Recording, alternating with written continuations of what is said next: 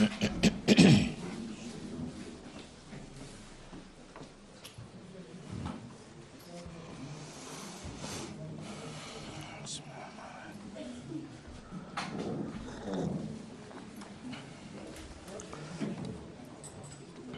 billahi mineşşeytanirracim.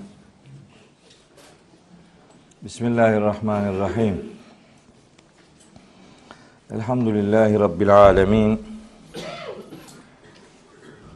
salatu ve selamu ala seyyidina Muhammedin ve ala alihi ve ashabihi ve men tebi'ahu bi ihsanin ila yevmiddin. Kıymetli kardeşlerim, hepinizi Selamların en güzeliyle, Allah'ın selamıyla selamlıyorum. Allah'ın selamı, rahmeti, bereketi, afiyeti, mağfireti üzerinize olsun. Bugün nasip olursa Necim suresini bitireceğiz inşallah. 42. ayetinden 62. ayetine kadar ki 20 ayetlik bir pasaj. Ayetleri çok kısa kısa olduğu için e, inşallah bitireceğiz. Bitirmek zorundayız çünkü dönem bitiyor. Yani bu, bu dönem, bu ders son ders. Onun için mi biraz katılım kalabalık? Selçuk abi geldi. Yani nadirattan da olsa işte geliyor bazı abilerimiz. Yani nasıl olsa bitiyor sonuna bir şahit olalım diye herhalde gelenler var. Bu dersin en devamlısı benim. Yani hepsine geldim. Bu 65. ders. Hepsine geldim. Ama biliyorum Türkiye'nin hatta dünyanın çeşitli taraflarından kardeşlerimiz bizi yalnız bırakmadılar, yalnız bırakmıyorlar. Allahu Teala ebeden hepsinden razı olsun.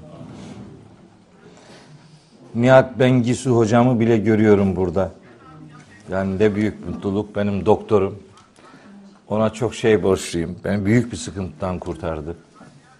Allahu Teala ecrini zayi etmesin. Bugün iyi keşke bugün bitmeseydi demek ki. Yani biraz daha devam etse miydi? Artık yeni dönemde inşallah 27. sure olan Abese ile yeni döneme şeyi bırakmış olacağız. Biz çok mutluyuz Kur'an'ı konuşuyor olmaktan. Surelerin mesajlarını hayatımıza taşıyor olmaktan. Bu ayetlerle tanışık ve barışık bulunmaktan derin bir huzur duyuyoruz. Kardeşlerimizin de bu huzuru e, hissetmelerini canı gönülden arzu ediyoruz.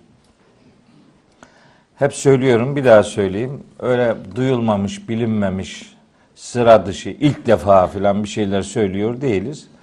Vahyin ortaya koyduğu hakikatleri bir başka ağızdan, bir başka ses, bir başka nefes olarak sizlere aktarmaya gayret ediyoruz. Allahu Teala söyleyeceklerimizi doğru söyleyebilmeyi nasip eylesin.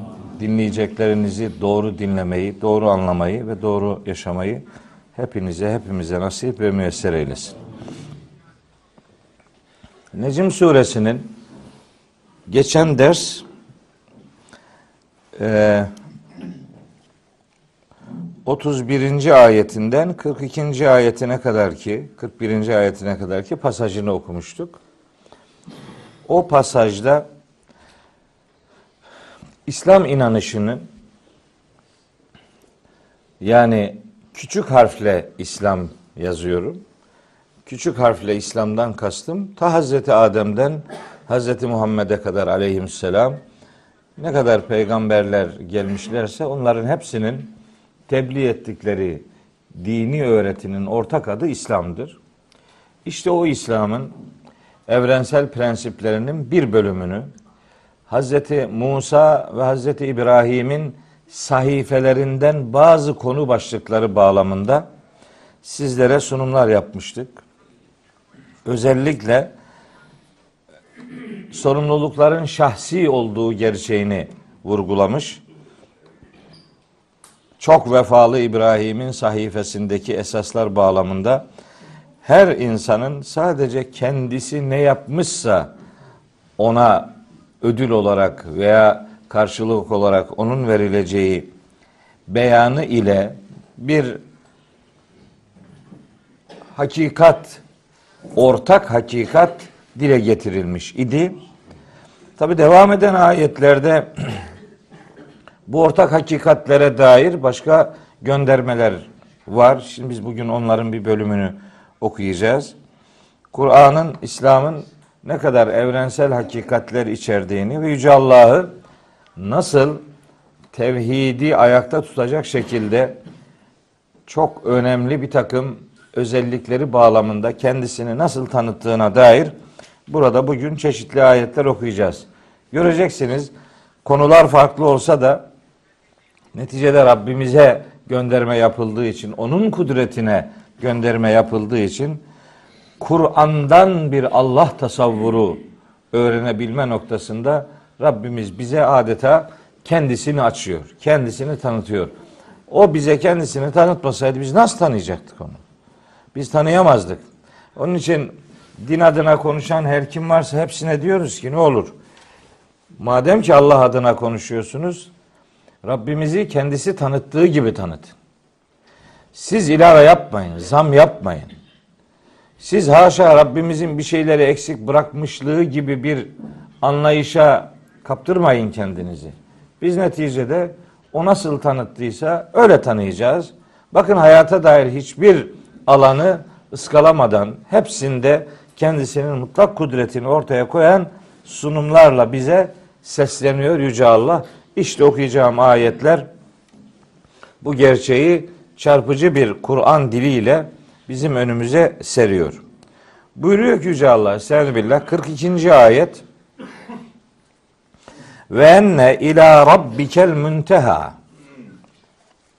ve enne ila rabbikel münteha münteha yani işin sonu nihayetinde sadece ve sadece senin Rabbine olacaktır. Şimdi bir şeyi hatırlatmalıyım. Kur'an-ı Kerim'de bir takım kelimelerin okunuşu standart değildir. Yani bir kelimenin birden çok okunabilme ihtimali vardır. Biz bunlara işte mütevatir kıraatler diyoruz. Kıraatler iki türlüdür. Bir mütevatir olanlar, bir şaz olanlar. Mütevatir olanlar okunuşu doğrudan peygamberimize ait olan ve bütün sahabiler tarafından da nakledilmiş olan okuma biçimlerine mütevatir deniliyor. Bu kıraat farklılıkları herhangi bir gramer kuralı neticesinde değildir. Yani bir yerde bir edatı, bir kelimeyi filanca bir şekilde okuduk diye falanca bir kelime de ona benziyor. Biz de onu onun gibi okuyalım denmez. Yani bu mütevatir kıraat işi çok ciddi bir iştir. Bu işte okuma doğrudan peygamberimizden nakledilir. Şimdi niye bunu söylüyorum? Bu başlı başına bir konudur. Yani kıraatler meselesi devasa bir konudur. Öyle teknik bir mesele olduğu için onun detayına girmiyorum. Şu kadarını söyleyeyim. Şimdi bu 42. ayetin başında ve enne, enne diye bir edat var. Enne ila rabbikel munteha. Bu enne edatı inne şeklinde de okunabiliyor. Biz buna elifin maddesi diyoruz gene teknik olarak. Bu inne diye de okunabiliyor. İnne diye okununca bu 42. ayetten sonrasının yeni bir konu başlığı olduğu manası devreye girer. Eğer inne ise buna işte e, bir, yeni bir başlangıç. Ama bu enne diye de okunabilir ki bizim okuma kıraatimiz Asım kıraatine göre böyle.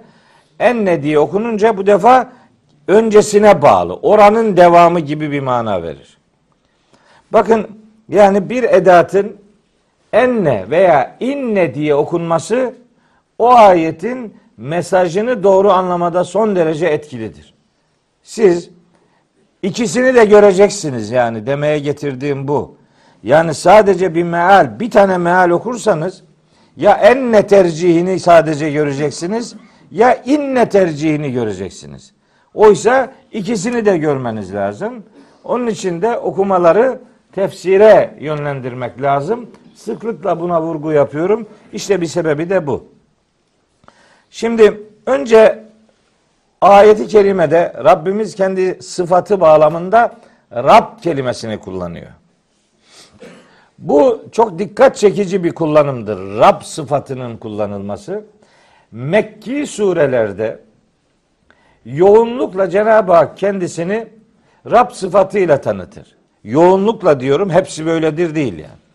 Ama yani görünen bir yoğunluk var. İkra bismi rabbike.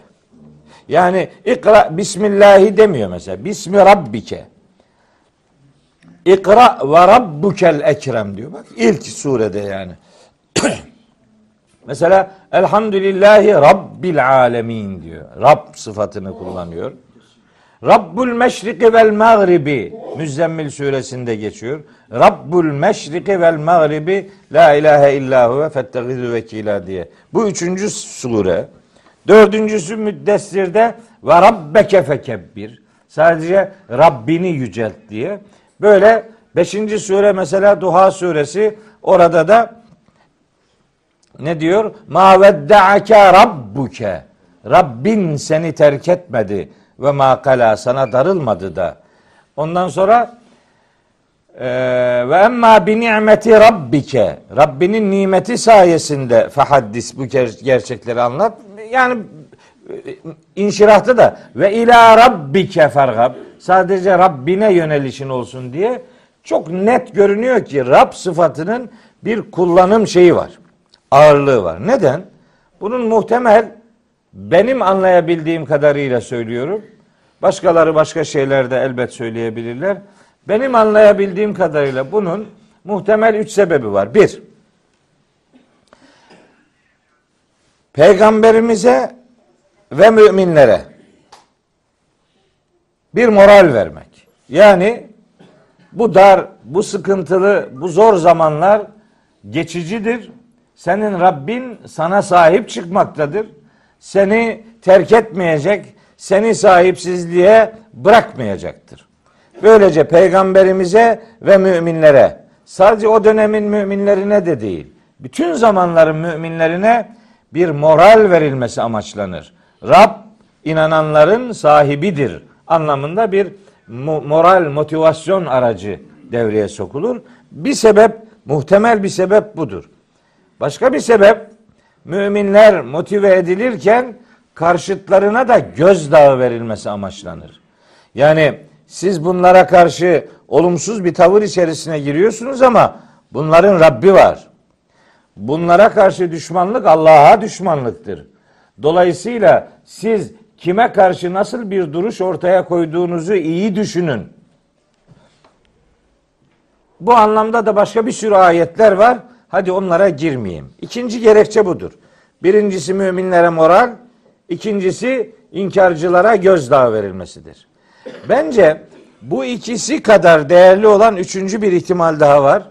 O da önce peygamberimize yine sonra da müminlere peygamberimizin kul olduğunu, kendisinin Rab olmadığını öğretir. Yani peygambere tapmayın. Onun sahibi var, Allah var. Kelime-i şehadette de ve eşhedü enne Muhammeden abduhu ve rasuluhu vurgusunun sebebi budur. Yani bir kul Muhammed'den söz ediliyor. O bir mabut değildir. Ona ilahlık sıfatları verilemez. Verilmemelidir. Böyle insanlarda bazen birilerini abartma ve yüceltme duygusu gelişebilir. O duygu bir süre sonra kontrol altına alınamaz bir sınıra ulaşabilir. Öyle bir arıza yaşanmaması için Rabbimiz sıklıkla Mekki surelerin hiç olmazsa ilk örneklerinde Rab sıfatına böylece gönderme yapar. Burada da maksadın bu üç cümle ile karşılanabileceği kanaatindeyim. Tekrar ediyorum. Benim anlayabildiğim kadarıyla böyledir. Başka ifadeler de elbette benim için saygı değerdir. Şimdi Eğer biz bunu inne diye okursak o zaman maksat Allahu Teala işte önce azgınlık yapan Velid bin Mughire örnekliğini anlatmıştı bir önceki ayet grubunda.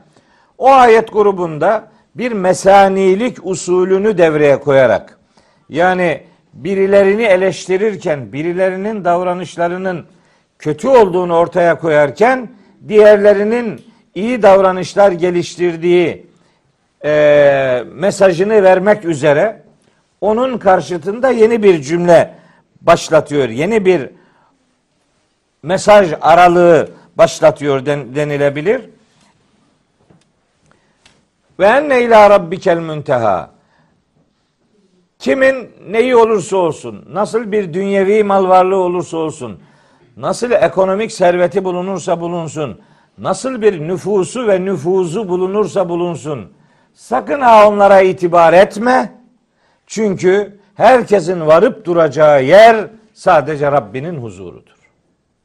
Başka bir algı, başka bir düşünce devrede olmasın diye bir Müslüman duruşu ortaya koymak üzere huzurunda varıp durulacak makamın sadece Yüce Allah'ın katı olduğu böylece beyan edilir. Eğer inne diye okunursa. Yok enne diye okunursa ki bizim okuma biçimimiz böyledir. O zaman bu ayet daha önceki ayetlerle birlikte düşünülür. Ne var daha önceki ayetlerde? İşte Allahu Teala'nın İnne rabbeke huve a'lemu bimen dalle an sebilihi ve huve a'lemu bimen ihteda. Senin Rabbin yolundan kimin saptığını gayet iyi bilir ve yine senin Rabbin kimin hidayet üzere olduğunu gayet iyi bilir. Bilgi onun katındadır diye böyle bir beyanı var 30. ayette. 32. ayetin sonunda da Huve a'lemu bimen itteka. Yine a'lemu. Buna biz ismi tafdil diyoruz. Gayet iyi bilir. Kimin muttaki olduğunu Rabbim bilir. Hatta sadece o bilir. Heh. Onlarla bağlantılı olarak Allahu Teala her türlü bilginin sadece kendi katında olduğu mesajını böylece muhataplara vermeyi kastediyor olabilir. Münteha bir anlamda bilginin son noktası yani. Bir hakikatı son raddeye kadar bilebilecek olan kudret sadece Yüce Allah'tır. Yani her şeyi bilenin bilgisine itibar etmek lazım. Bazı şeyleri bilenin bilgisi yetmez. Onun için ben Kur'an talebelerine aynı zamanda Allah'ın talebeleri diyorum. Yani bizim hocamız Rabbimizdir. Allemel Kur'ane. Kur'an'ı o öğretmiştir. Bizim muallimimiz Rabbimizdir. Biz onun öğretimine tabi bir hayat yaşamaya ve bilgimizi de bilincimizi de o bilgiyle şenlik tutmaya gayret ediyoruz. İşte bu ve enne ila rabbikel munteha cümlesinin böyle iki türlü anlam ilişkisi bulunduğunu, kıraat farkı nedeniyle de bunun bir anlamda zorunluluk olduğunu sizlere bir vesile ifade etmiş oldum. Sonra 43. ayet. Bir Kur'an harikası ayet okuyorum. Kur'an harikası ayet. Ve ennehu huve adhake ve ebka. Şimdi hem bu ayette ve ennehu huve var. Aslında ve ennehu huve de huveye gerek yok. Niye? Ennehu'daki zamir zaten o işi görüyor. Fakat orada bir huve daha var. Burada. 44. ayette gene aynı ifadede bir huve zamiri bir daha var. Ayrıca 48. ayette de ve ennehu huve diye bir zamir var.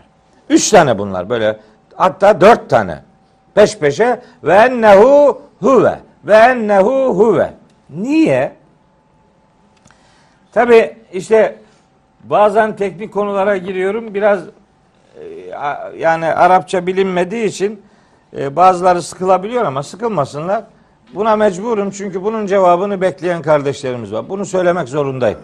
Yani bu zaten bir dakika sürer. Geri kalan zaten hep diğerleriyleyiz. Onlara da bir dakika, iki dakika zaman ayırmış olalım. Ee, beklerler yani. Burayı niye iskaladı? Acayip dinleyenler var. Öyle emekli müftülerimiz var arıyorlar beni filan. Bakıyorum ki öyle hiç hiç es geçemeyiz. Pat diye arıyor telefonda. Öyle niye dedin? Şurası eksikti, burası tamamdı filan gibi. Ee, sağ olsunlar. Ne güzel değil mi? Bir insanın sözlerinin başkaları tarafından kontrol ediliyor olması eğer hata yaparsa hatasını düzeltebilecek dostlarının bulunduğunu bilmesi muhteşem bir moral, motivasyon kaynağıdır. Elhamdülillah yapıcı her eleştiriye sonuna kadar açığım. Yeter ki beni ikna etsin ama öyle slogan atmak yok. Ayet bilecek, ayetten konuşacak yani. Bana göre öyle. Ben bana ben sana göreyi merak etmiyorum. Allah'a göresini söyleyeceğiz. Sana göre, ona göre insan kadar din olur yani. Öyle değil. Allah'a göresi bunun belli. İşte oradan eksiklik yaparsak bilelim eksiğimizi. Nedir şimdi bu? Ennehu huve neyin nesidir? Şimdi dört tane ayet var. Bu ennehu huve diye. Ennehu diye gelip de huvenin gelmedikleri de var. Şimdi aradaki farkı ortaya koymak istiyorum. Ve ennehu huve adhake ve ebka ve ennehu huve emate ve ahya. Burada peş peşe huveler var. Ama 45. ayette ve ennehu var, huve yok. Ve ennehu halaka zevceyni zekere vel unsa. Burada huve yok. Niye yok? Şunun için. Ennehu huve ifadelerinde Rabbimiz hangi sıfatlarını hatırlatıyor? Burada bir, güldürme. iki ağlatma. Üç, öldürme. Dört, diriltme. Beş, zengin etme. Altı, fakir bırakma. Yedi, şira yıldızının Rabbinin Allah olduğunu bildirme. Niye böyle? Ennehu olup da huve olmayan ayette ne var? Orada da ve ennehu halaka zevceyni zekere vel unsa. İki çifti, erkeği ve dişiyi yaratan odur. Burada huve yok. Niye yok? Çok, çok ustalıklı bir mesaj olduğu kanaatindeyim bu kullanımda. Sanki Rabbimiz demek istiyor ki, olabilir ki gülmenin, güldürmenin insanla sınırlı olduğunu zannedebilirsiniz. Olabilir ki ağlamanın, ağlatmanın sebebinin sadece insan olduğunu varsayabilirsiniz. Olabilir ki öldürme, diriltilmenin insanla alakalı bir şey olduğunu varsayabilirsiniz. Belki zenginliğin, fakirliğin kişiyle ilgili ve sınırlı olduğunu zannedebilirsiniz. İyi bilin ki şeklen bunlar insanlarla ilişkili olsa da burada gerçek fail Allah'tır. Güldüren sadece odur. Ağlatan sadece odur. Öldüren sadece odur. Diriltecek olan sadece odur. Onun üzerinde, onun dışında başka failler, başka üstün güçler vehmetmeyesiniz. Gerçeği sadece odur. Eyleme bakarak faili ıskalamayın. O fail gerçek etkendir. Yani güldüren, ağlatan odur. Ne demek şimdi? Bu ayet ne demek kendi içerisinde? Güldürmek, ağlatmak. Bu bildiğimiz manada güldürme, gülebilme özelliğini ve ağlayabilme özelliğini insana veren sadece Allah'tır. Bunu başkası yapamaz yani.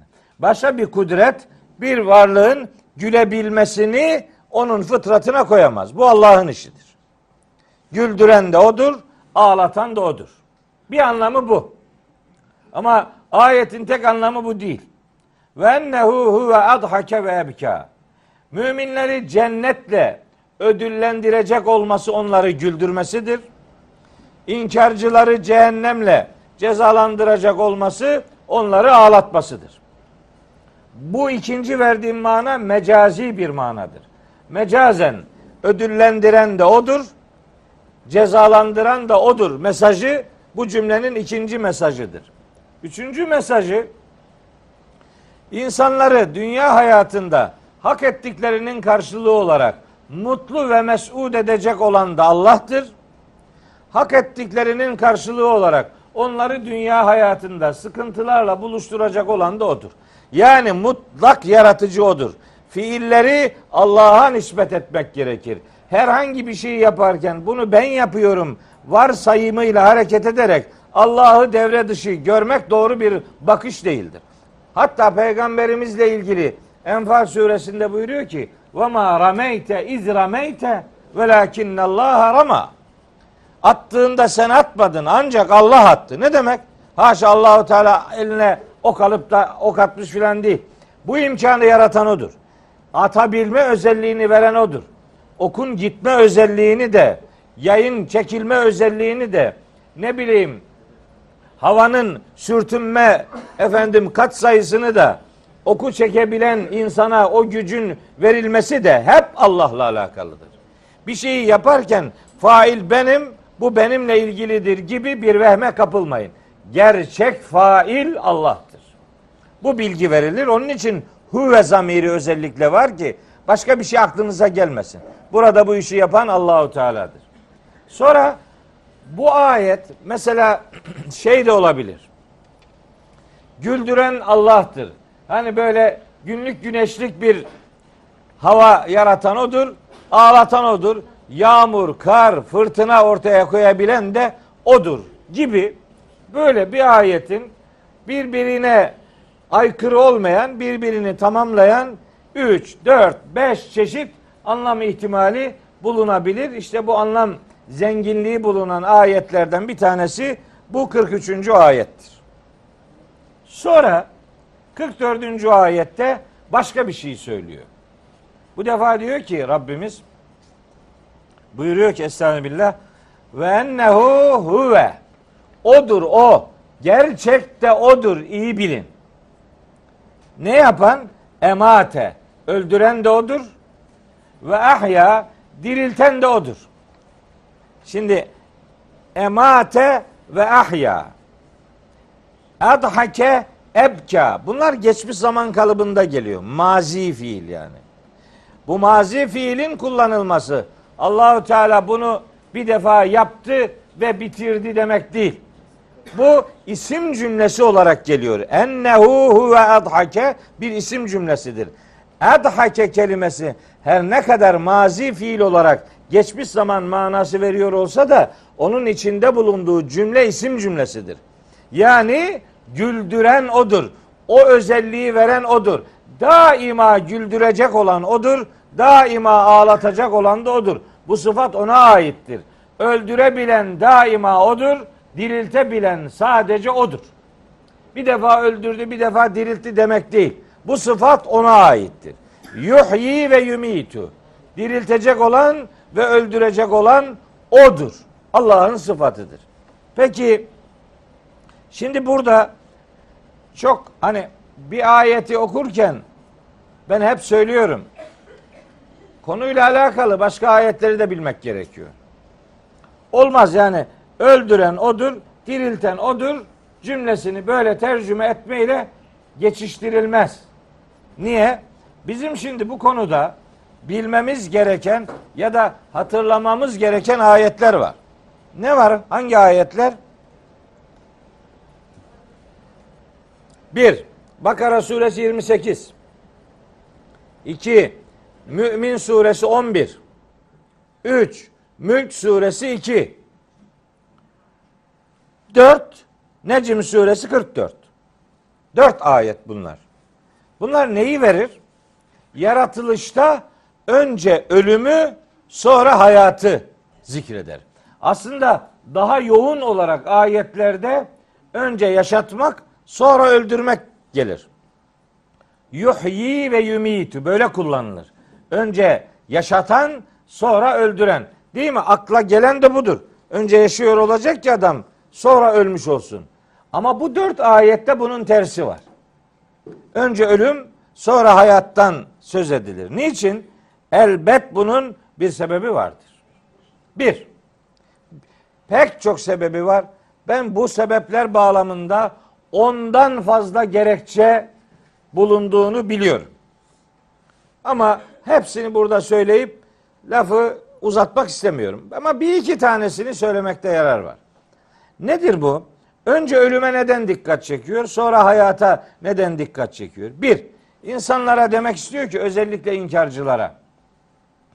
Bu hayat ebedi değil. Burada bir ölüm var. Ölümle de kurtulmak söz konusu değil, peşinden bir hayat var. Yani inkarcılara ölümü ve ahireti hatırlatmak birinci derecede şeydir. Etkili bir gerekçedir. Bir. İki. Önce ölüm sonra hayat. Biz biliyoruz ki insanoğlunun insan olarak biyolojik bir varlık olarak hayata gelmesinden önce elementer düzeyde toprakta yaşadığı aşamalar vardır. Su, toprak, çamur, çamurun özü, konsantre çamur, işte balçık gibi yedi aşama vardır toprakta. İnsanoğlunun biyolojik bir varlık haline gelmeden önceki elementer yapısına Kur'an ölüm hayatı der. Ölüm hali der yani. O ölüm halidir. Yani ruh beden birlikteliği söz konusu değildir. Zaten normalde beden ölünce de o olaya ölüm denmesinin sebebi odur. Yani ruhun çıkıp gitmesidir. Henüz insan yaratılmadan önce topraktaki haline ölüm hali denir. Ona dikkat çekiyor. Yani demek istiyor ki yoktunuz sizi belli bir dönem yokluk halinde Allahu Teala bulundurdu. İnsan olarak anılabilecek bir durumunuz yoktu çünkü. İnsan suresi birinci ayette onu söyler. Hel eta alel insani hinun mine dehri lem yekun şeyen mezkura. Dehir denen devasa bir zaman aralığından bir belli bir dönem henüz insan diye anılabilir bir durumda değilken insanın üzerinden şu kadar zaman geçmişti değil mi? İşte o elementer düzeydir. Oradan hayata getirdi. Bu insanın yaratılışıyla alakalı elementer düzey, biyolojik düzey. İkisini hatırlatır Allahu Teala. İkinci ihtimal bu. Üçüncü ihtimal her bir insanın teker teker yaratılışında yaşadığı gerçeklik vardır. Nedir? İnsanoğlunu ana rahmine düşmeden önce yani e, erkekten gelen hücrelerle kadından gelen hücre henüz birleşmeden önce o rahim yolunda büyük ölümler yaşanır. Yani milyonlarca sperm ölür. Bir anlamda bir tanesinin yumurtayla buluşabilmesi, döllenmenin gerçekleşebilmesi için önce biyolojik olarak ölümler yaşanır, sonra bir hayat meydana gelir. Bu bir Kur'an mucizesidir bu.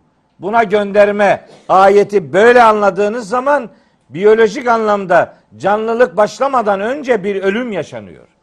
O ölümden sonra hayat söz konusu oluyor.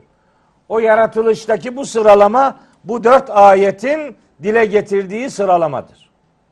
Bu üçüncü gerekçedir. Muhtemel gerekçe. Ve nihayet dördüncüsü de bunlarla beraber başka sebepler de var. Bunlarla beraber Allahu Teala bir taraftan da ayet sonlarındaki uyumu gözetir. Yani Kur'an bir şiir değildir ama şiire on basar yani. Şiir ne? Yani Kur'an-ı Kerim şair bir e, müellifin sözü değildir elbet. Ancak öyle muhteşem uyumlar vardır ki yıllarca şiir söyleyip şiiriyle övünenlerin şiirlerini ayağının altına almasına sebep olmuştur. Öyle icazı, öyle muhteşem bir dünyası vardır. Bakın şimdi nasıl neyi kastediyorum? Şunu kastediyorum. Ta başından beri, surenin başından beri geliyor. Böyle A sesiyle bitiyor bu surenin ayetleri büyük çoğunlukla. Yani birkaç tane okuyayım havada kalmasın. أفرأيت الذي تولى وأعطى قليلا وأكدى؟ أعنده علم الغيب فهو يرى أم لم ينبأ بما في صحف موسى؟ وإبراهيم الذي وفى ألا تزر وازرة وزر أخرى؟ وأن ليس للإنسان إلا ما سعى وأن سعيه سوف يرى ثم يجزاه الجزاء الأوفى وأن إلى ربك المنتهى؟ Ve ennehu huve adhake ve ebka ve ennehu huve emate ve ahya. Yani bu muhteşem bir uyum ya. 40 çeşit konudan bahsediyor. Hepsinde bir uyum var ya. Bu ancak Allah'ın kelamında olur ya. Bu beşerin sözü böyle tutmaz. Düşünebiliyor musunuz? Hazreti Musa ve Hazreti İbrahim'den söz ediyor. Yakışanı hangisini önce söylemektir? Önce yaşamış olan Hazreti İbrahim'i söylemiyor. Önce Musa'yı söylüyor. Bir ayetin kafiyesi tutsun diye. Sonra İbrahim Aleyhisselam'ı söylüyor ama ve İbrahim'e dese kafiye bozulacak. Ve İbrahim'e diye bitirmiyor. Diyor ki ve İbrahim'e ellezî veffa. Gene bir sıfatı A sesiyle bitecek şekilde dizayn ediyor. Burada bu zorunlu. Bak burada bu bu ifade zorunlu olduğu için sıralama böyle. Gidin Ala, Ala suresine. Orada böyle değil. Burada orada İbrahim peygamber önce. İnne hâzâ lefi suhufil ula suhufi İbrahim'e ve Musa. Bu, bu defa oradaki kafiyenin uyuması için öyle denilmesi lazım. bir fıkra anlatmıştım. Onu hatırladı bir kısmı. Onun için gülüyorlar. Ben de diyorum niye gülüyorlar? Yani ayet anlatırken adam güler mi? Gülmez. Ama ayetle beraber fıkra anlatınca, adam da onu hatırlayınca bana diyorlar ki niye böyle ikide bir fıkra anlatıyorsun? Şeyin düzeyini düşürüyorsun diyor bana. Dersin düzeyini. Sen ne anlarsın dersten ben? dersin düzeyini düşürüyorsun. Bir adam en en dikkatli dinleyebilme süresi 20 dakikadır. 20 dakikadan sonra adam yorulur ya. Bu Allah size sabır versin. Nasıl dinliyorsunuz bu adamı iki saat yani mesela? Ben bazı ben şaşıp ben dinleyemem yani. Siz dinliyorsunuz ama yani şu kadar insanı uyanık tutmak için mecbursunuz. Bazen sesinizin tonu yükselecek. Bazen alçak modda konuşacaksınız. Onu ben pek beceremiyorum. Alçak modu. Bazen hüzünlendireceksiniz. Sırası gelecek. Bazen tebessüm ettireceksiniz. Yani bu böyledir. Başka türlü bu yürümez ki. Aksi takdirde ne olur? Biliyorum. Ya uyur, ya yanındakiyle konuşmaya başlar, ya da telefonu alır eline başlar buradan mesaj çekmeye bilmem ne. Hele de onu görürüm ben. Ya o ona illet olurum tabi.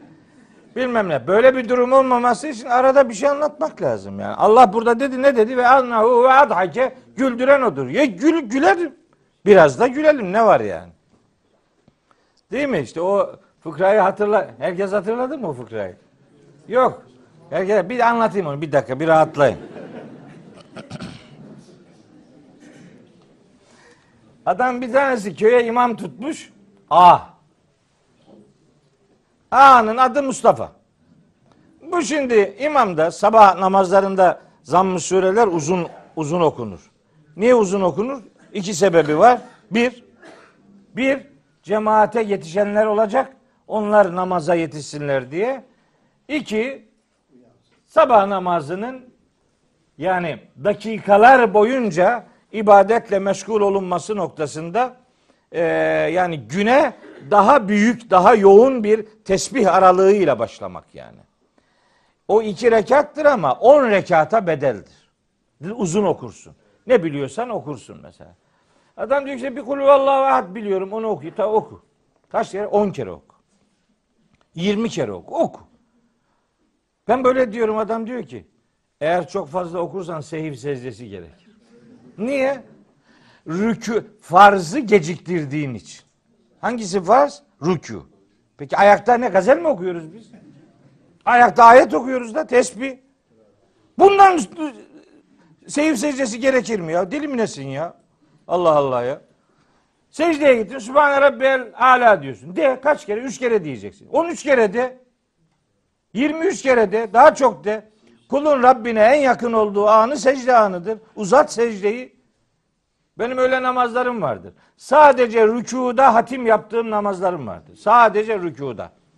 Yani öyle öyle derslerim vardı. benim. Sadece secdede hatim yaptığım namazlarım vardı ben. Onlar bellidir yani. Secdede şuradayım diye uzun uzun sureler okurum. Elhamdülillah. Çok büyük. Sabah namazlarından önce, teheccüd namazlarında böyle uzun secdeler yaparım ben. Siz de yapın. Acayip huzur veriyor adama. Allah herkes uyurken sen Rabbinle yüz yüzesin. Harika bir şey. Yani e, Osman'cığım hemen gönderdi. Diyor ki vahiy acele istememek. Yani acele etmemek diye bir hususiyet var. Evet yani acele acele ne var yani? Tavuk yerden tane toplar gibi hemen çabuk çabuk.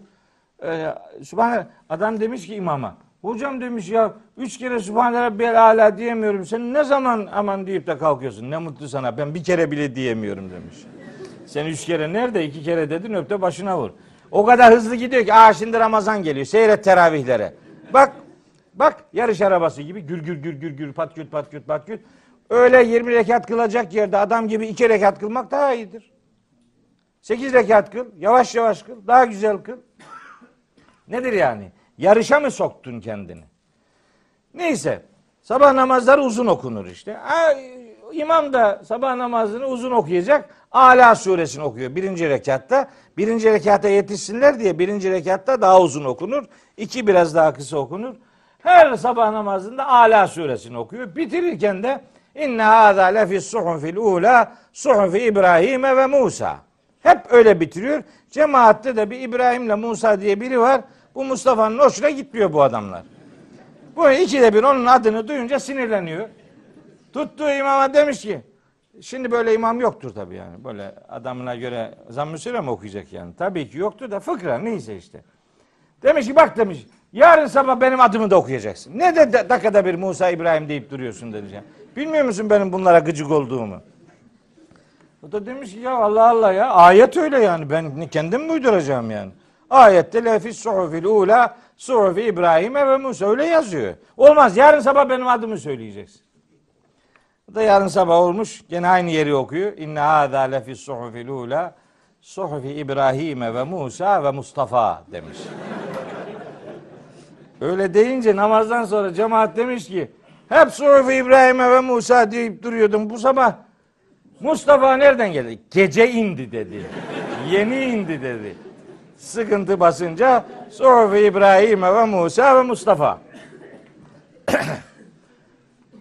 Tabii ki öyle bir şey olmaz da işte yani fıkra yüz kaslarımız da biraz e, gerilsin zararı yok. Evet.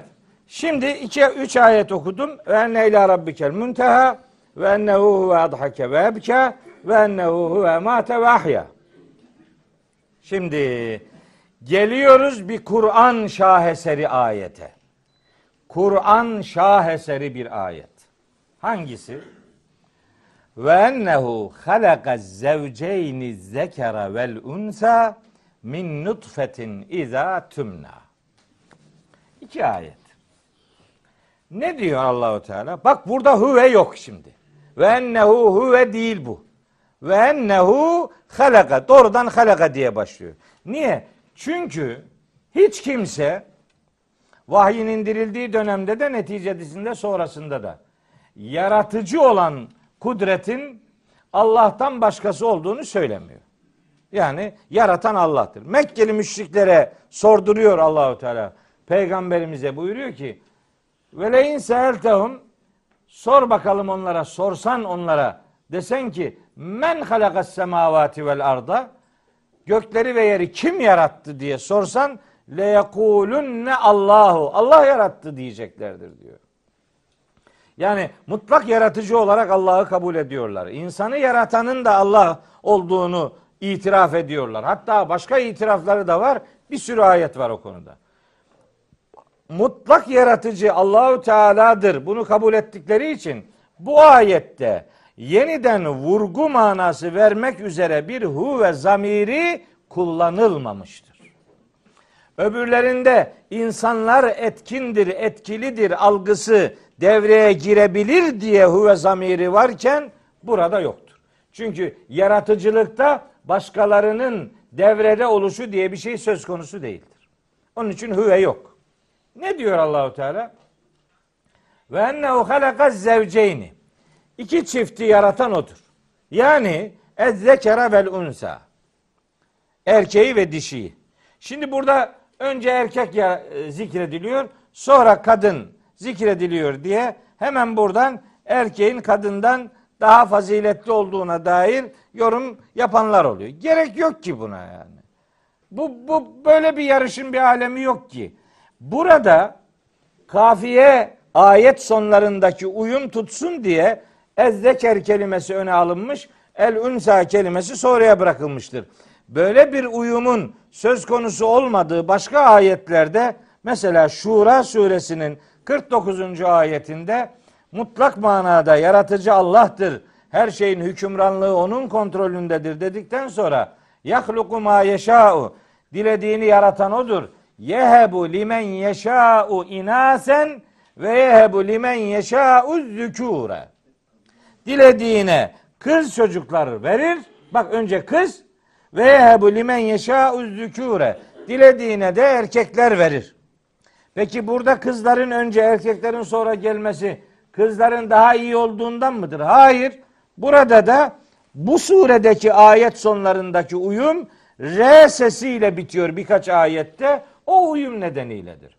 İnsanların birbirinden üstünlüğü cinsiyetinden gelmez. İnsanların üstünlüğü takva iledir. Onu Hücurat suresinin bak hemen açtım orası çıktı. Hücurat suresinin 13. ayeti. İnne ekremeküm indallahi etkâküm. Allah katında en değerli olanınız Allah'a karşı en çok muttaki davrananınızdır. Mesela ölçü budur. Bunun üzerinden yani başka sonuçlar çıkartmaya gerek yok. Erkek, kadın. Bir insan tercih edemeyeceği şeyle övünmez. Tercih edemeyeceği şeyden dolayı da dövünmez yani. Ben erkeğim diye övünmenin bir alemi yok. Ben kadınım diye dövünmenin bir alemi yok. Bunlar bizim elimizde şeyler değiller. Yaratıcı Allahu Teala'dır. Huvellezî yusavvirukum huvellezî yusavvirukum fil erhami keyfe yeşâhu. Rahimlerde sizi dilediği gibi şekil şekle koyan Allahu Teala'dır. Bu onun işidir. Yani bizim için övünülecek şey nedir? Tercihlerimiz ve fedakarlıklarımızdır. Oradan bakmak lazım. Başka övünçler ortaya koymamak lazım. Bu bir anekdot olarak ifade edeyim. Çünkü ara ara böyle şeyler e, duyuyorum sağda solda. Okuduğum yerlerde de rastlıyorum. Bunlar doğru şeyler değiller. Sebebi gayet açık berrak. Şimdi erkek ve dişi iki çifti yaratan Allah'tır. Nereden yaratıyor bu çiftleri? Yani bu erkek ve dişiyi nereden yaratıyor? Min nutfetin bir nutfeden bir nutfeden yaratıyor. Ne zaman ki nutfe hali iza tümna atıldığı zaman atıldığı zaman nutfeden erkeği ve dişiyi yaratan Allah'tır. Şimdi bu ayetleri okurken mutlaka bilinmesi gereken bir iki ayet daha var. Onlarsız olmaz. Burayı okuyorsun hemen Kıyamet suresinin hemen son ayetlerine müracaat edeceksin. Mecbur. Çünkü orada da bu konu anlatılıyor. Ne diyor orada? Buyuruyor ki Allahu Teala Kıyamet suresi 37, 38, 39. ayetler. 3 ayet. Erem yekü nutfeten min meniyyin yumna. Elem yekü bu nankör insan değil miydi? Nutfeten bir nutfe değil miydi bu ya? Nereden oluşan nutfe? Min meniyyin bir meniden. Bir meniden ama. Yani bir spermden. Hangi sperm? Yümna, atılan.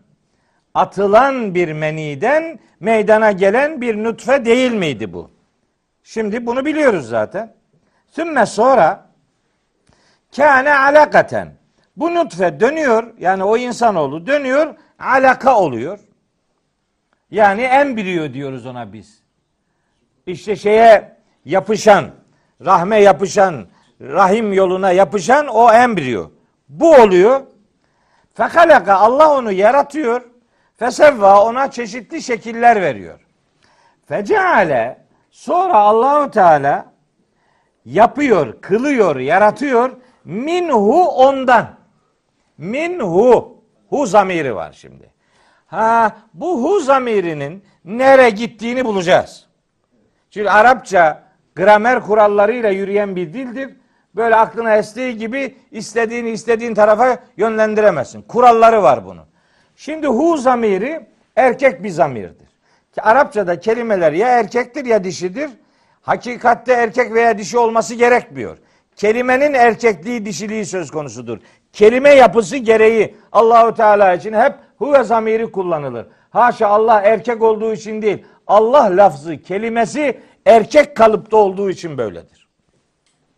Burada şimdi hu zamirinin nere gittiğini bulacağız. Mecburuz. Bu hu zamiri nutfe kelimesine gitmez. Niye? Nutfe dişi bir kelimedir. Sonunda yuvarlak T varsa dişi kelime. Ona gitmez. Ona gitseydi minha olacaktı. Sonra alaka kelimesi var. Ona da gitmez. Ona da gitse gene ha olacaktı. Olmaz.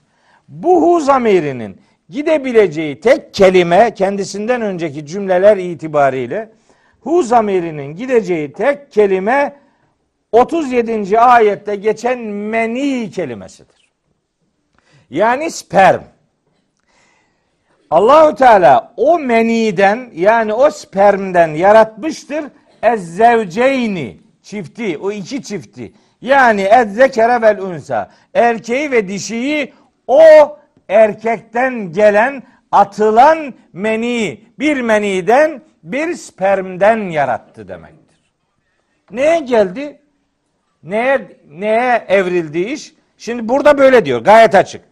Bu kıyamet suresi 37, 38, 39 öyle pazarlık kaldırır bir şey yok. Gayet açık. Hu zamiri insanlarda cinsiyeti belirleyen hücrenin erkekten gelen sperm olduğunu neredeyse haykırıyor. Bu bir bilimsel gerçek. Bunun lamıcı mı yok yani. Kur'an'da böyle şeyler olur mu? Olur, oluyor. Bak olmuş işte. Var. Kur'an dünün kitabı değil, günün kitabıdır, yarının kitabıdır da aynı zamanda. Düne dedikleri olduğu gibi güne dedikleri de var. Dün anlaşılanlar olduğu gibi bugün anlaşılanlar da var. Yarın anlaşılacak olanlar da var. Bu hayat kitabıdır. Evrensel bir kitaptır. Son saate kadar hükümranlığı üzerine dikkat çekiciliği devam edecek olan bir kitaptır. Tarihsel bir metin değil. Güne ve yarına dair sözü vardır. Şimdi geliyorum şeye. Bu, bu okuduğumuz ayete. Burada ne diyor? Ve ennehu halakaz zevceyni. İki çifti yaratan Allah'tır. Yani ezzekere vel unsa. Erkeği ve dişiyi. Neden yaratmış bunları? Min nutfetin. Nutfeden. Şimdi nutfe kelimesi Kur'an'da 12 defa filan geçiyor.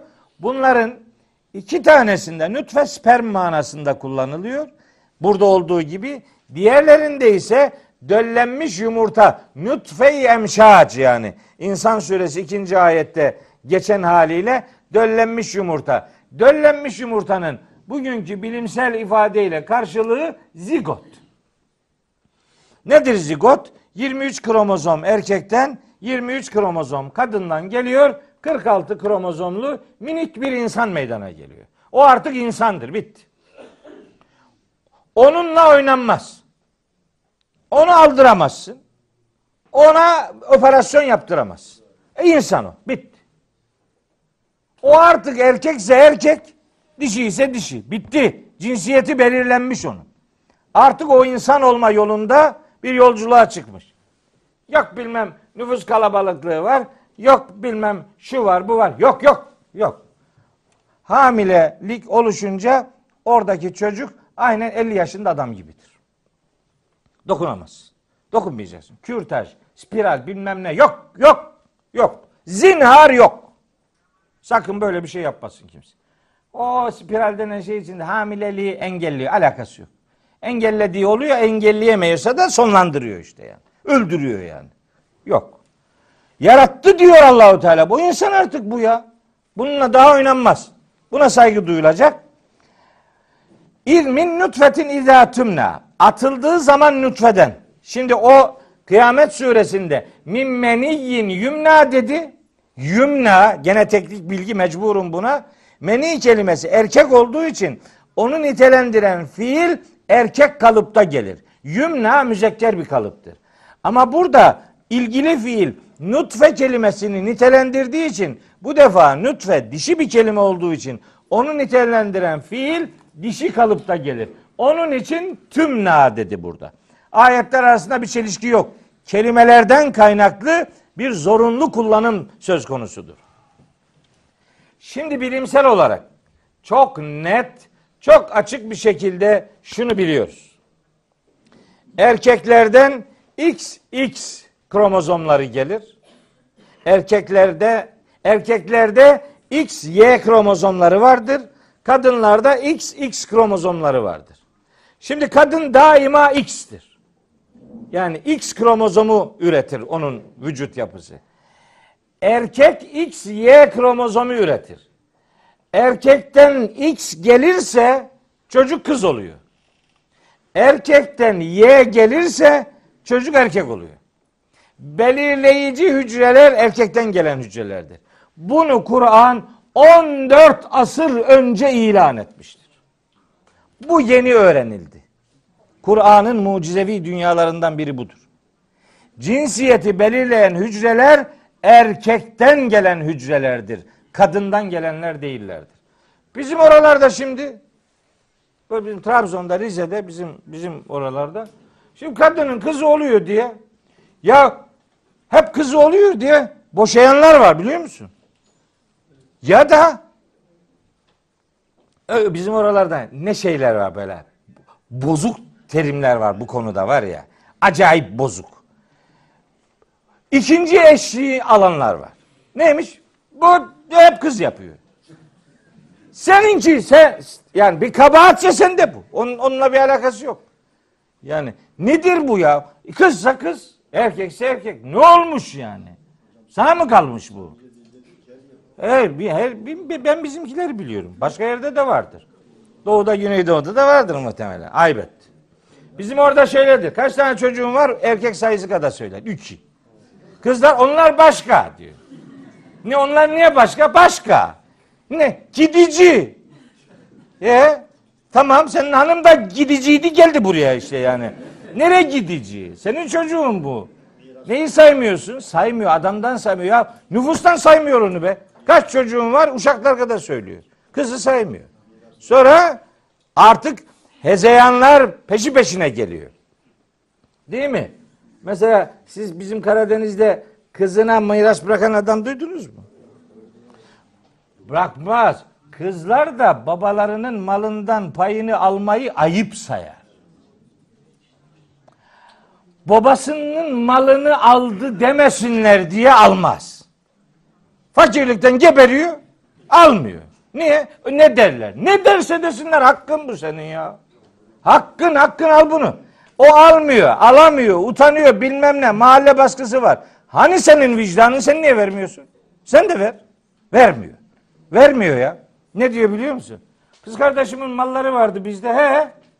Ben de diyor onların yerine bir defa Umre'ye götürdüm onu bitti. Yok canım. Yok canım. 4 milyara bitirdin iş öyle değil mi? Ne işe parası vereceksin? Sen ver o almasın. Sen ver. Hele bir ver bakalım. Ocağı tüttüren erkektir. Ne erkekler vardır ki ocağı batırır. Ne tüttürmesi? Batırır. Sana mı kalmış? Sen hakkını versene. Bu ne kadar bu ne kadar abi? Arap cahiliye Arapları böyleydi. Vallahi. Cahiliye Araplarının cahiliye kısmı bize din diye nakledildi. Üzgünüm. Acayip bir şey ya. Cennet nimetlerini sayarken adam hep erkek üzerinden sayıyor. Erkeğe verilecek şeyler. Huri bir de erkeğe verilecek. Kadına ona yok. Gılman o da erkeğe verilecek. Allah Allah. Kadına yok. Ya uçurum var uçurum. Vallahi ya. Kur'an ayetleri tanınmaz hale geldi ya. Acayip bir yorum karmaşası var ya. Darma duman olmuş. Ayetle bak Allah Allah tasavvurunu öğretiyor bize. Diyor ki ben yapıyorum bu işi ben. Sen eşini bir noktada eğer kırıyor, suçluyorsan onun adresi Allah'a gidiyor. Niye kız yapıyorsun? Ne demek? Allah verdi. Bu sorulur mu? İyi ki kız verdi. Yani insana mesela kız olduğu zaman diyor ki üzülme üzülme ya gençsin daha şey erkek olur. Sana mı kalmış yani? Kim üzülüyor? Ne üzülmesi? Erkek de Allah'ın nimeti, kız Allah'ın emaneti her biri. Emanete hıyanetlik yapmayacaksın beyim. Bunlar emanet. Senin imtihan soruların çocukların. Bunlardan sorgulanacaksın. Cinsiyetinden değil, ahlakından sorgulanacaksın. Ona güzel ahlak kazandırabilmek için elinden gelen her şeyi yapacaksın. Senden beklenen budur. Yaptın yaptın, yapmadın, yapmadın bunun hesabını sana sorar kainatın sahibi. Sorar. Evet. Bir Kur'an mucizesiydi. 45 ve 46. ayetleri. Necim suresinin beraberinde hangi ayetleri okudum? Zorunlu olarak. Kıyamet 37, 38, 39. Biz Kur'an talebeleri hangi ayetlerin hangi ayetlerle anlam ilişkisi içinde bulunduğunu, hangi ayetleri hangi ayetlerle anlamamız gerektiğini bilmek durumundayız. Böyle parçacı okumayacağız, bütüncül bakacağız. Sonra 47. ayet. Rabbimiz yine aynı şekilde şeyde e, 42. ayette söylediğim gibi bu defa ve enne aleyhin neş'etel uhra diye bir ifade kullanıyor. Ve enne aleyhi yine sadece ona aittir. Yani sadece onun kontrolündedir. Sadece o yapabilir. Ne ile alakalıdır bu kontrol? En neş'etel uhra. Bir sonraki diriltiliş. Yani diğer hayat. Öbür alem.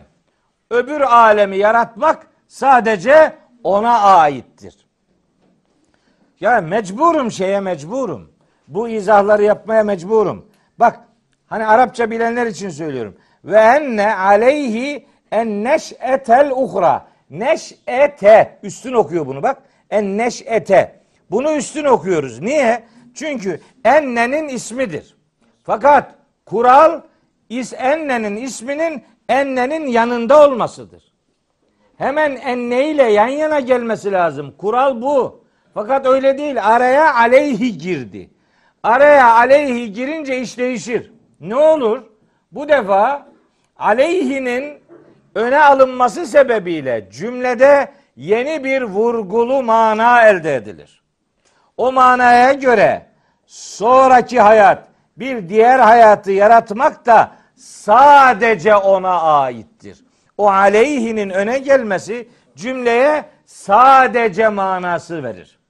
Hem böyle böyle bir faydası vardır hem hem ayet sonlarındaki şey ifade uyum elde edilir. Bakın kaç türlü kaç türlü faydası var? Kaç türlü incelik e, ayet-i kerimelerde söz konusu? Birine bakarken diğerini ıskalamamak gerekmektedir diye ifade ediyorum. Şimdi bakın. Bu ayetin benzeri Ankebut suresi 20. ayettedir. Thummallahu yunşi'un neş'etel ahirete. Orada öyle geçer. Burada da neş'eyi uhra geçer. Yani ikisi de aynı manayı veren iki kullanım. Şimdi bakın. Çok önemli gene bir Kur'an sanatı e, örneği olarak bir şey söylemek istiyorum. E, 43. ayette güldürmek, ağlatmak birbirinin zıddı iki kavram. 44. ayette öldürmek, diriltmek birbirinin zıddı. 45. ayette erkek dışı birbirinin karşıtı olarak zikrediliyor. 47. ayette de ve enne aleyhin neş'etel uhra. Bir, bir diğer yaratılış da sadece onun kontrolündedir. Anlaşılıyor ki buradaki bir diğer ifadesi öbürünün karşıtıdır. Neyin? Bu dünya hayatının bir rövanşı vardır demeye getiriyor. Bir karşıtıyla anlatma tekniği gereği önce bir şeyi sonra onun karşıtını anlatır. Biz buna Kur'an'ın mesanilik özelliği deriz. Bir şeyi zıddıyla anlatma tekniği. Bir şey zıddıyla anlatılıyorsa o Kur'an'ın mesanilik özelliği gereğidir böyle bir ahiret vurgusu ortaya konulur. Ama maksat nedir? Maksat gene müminlere moral vermek. Yani bir alem daha var. Burada çektiğiniz sıkıntılar sizin faturanız olarak görülmesin. Bunun ödül kısmı var, öbür alemde. Kafirlere de denmek isteniyor ki burada yaptığınız zulümler yanınıza kar kalmayacaktır. Bunun hesabı mutlaka ama mutlaka sorulacaktır. Öbür alem için Allahu Teala Kur'an-ı Kerim'de çeşitli isimler kullanır. Ee, bazıları bu kelimeleri ahireti kullanırken mesela der ki Allahu Teala'dan sana iki dünya saadeti dilerim. Öbürü dünya değil. Öbürüne dünya deme gözünü seveyim. Öbürü ahiret. Ahir ahiret. Sonraki demektir. Yani birincinin sonunda gelen demektir. İkisi de dünya olmaz. Öbür dünyada görüşürüz. Ne ne hayırdır ya başka bir gezegende bir daha mı geliyorsun yani? Öbür dünya yok. Öbürü ahiret. Neş'e-i ahiret. İşte o. Öbür alem bu kullanımı hani bilerek bilerek artık dillendirmek lazım. Böyle bilmeden aynı hatayı nakarat şeklinde tekrarlamanın bir alemi yok. Evet. Sonra yine Rabbimiz kendisini tanıtma noktasında şu iki fiili kullanıyor. 48. ayet. Ve ennehu huve agna ve akna. Allah'tır. Sadece odur. Sakın ha başka şeyleri haşa Allah'ın önüne geçirmeyesiniz. Ve ennehu huve. Odur. Evet odur. Agna. Gani yapan odur. Yani zengin yapan odur. Ve akna kısarak veren de odur. Şimdi bu ekna kelimesine fakirleştirmek, işte verdiğine razı etmek, ikna etmek, başkalarını kendisine muhtaç etmek gibi anlamlar var. Müfessirlerimiz böyle birden çok anlam kullanmış. Fakat ben bu anlamlar içerisinden fakirleştirmeyi e, tercih ediyorum. Sebep o, o anlattığım diğer ayetlerdeki karşıtlılık kullanımı esasından hareketle agna zenginleştirmektir. Elbet öyledir. Onun başka bir manası yok zaten. Ama akna da zenginleştirmenin karşıtıdır. Bu anlamda Kur'an-ı Kerim'de bir sürü ayet var. Rızkı geniş veren de odur, daraltıp veren de odur. Bir adama rızkı geniş verince e, bir adama rızkı geniş verince Allahu Teala insanoğlu nankör insan der ki o Fecir suresine geçiyor. Femmel insanu izâ mebtelâhu rabbuhu feekremehu ve na'amehu feyekûlu rabbi ekremeni. Rabbim bana ikram etti der. Nimetlerle buluştuğu zaman. Ama ve emmâ izâ mebtelâhu onu imtihana tabi tuttuğunda fekadera aleyhi rizkahu rızkını ona kısarak verdiğinde az verdiğinde feyekulu bu defa da der ki Rabbi ehaneni Rabbim beni küçümsedi. Aa, o Fecir suresini okuduk burada ama tabi yıllar geçti. Okuduk, çok unuttuk. Orada diyor ki Allahu Teala benim sana ne kadar verdiğime bakma. Benim sana verdiğimi nasıl harcadığına bak. Öyle diyor ki kella bırak bu işleri demek istiyor Allahu Teala. Bırak bırak. Bırak beni sigaya çekmeyi bırak. Bella tükrimunel yetime. Sana verdiğimle sen yetime ikram etmedin. Ve la tahaddun ala taamil miskini. Yoksulların doyurulmasına birbirinizi teşvik etmediniz. Yetmedi. Ve te'kulûne turase eklen. Mirası öyle bir yiyorsunuz ki. Ve tuhibbûnel mâle hubben cemma. Malı serveti öyle seviyorsunuz ki. Sana neden verildiğinin muhakemesini yapmıyorsun. Sana ne kadar verildiğiyle ilgilenme. Niye verildiğiyle ilgilen ve veriliş amacını yerine getirmeye gayret et.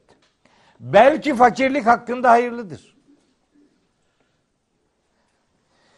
Tabii şimdi ayetler aklıma geliyor okuyamıyorum. Kasas suresinde bu Karun'u anlatan bir pasaj var.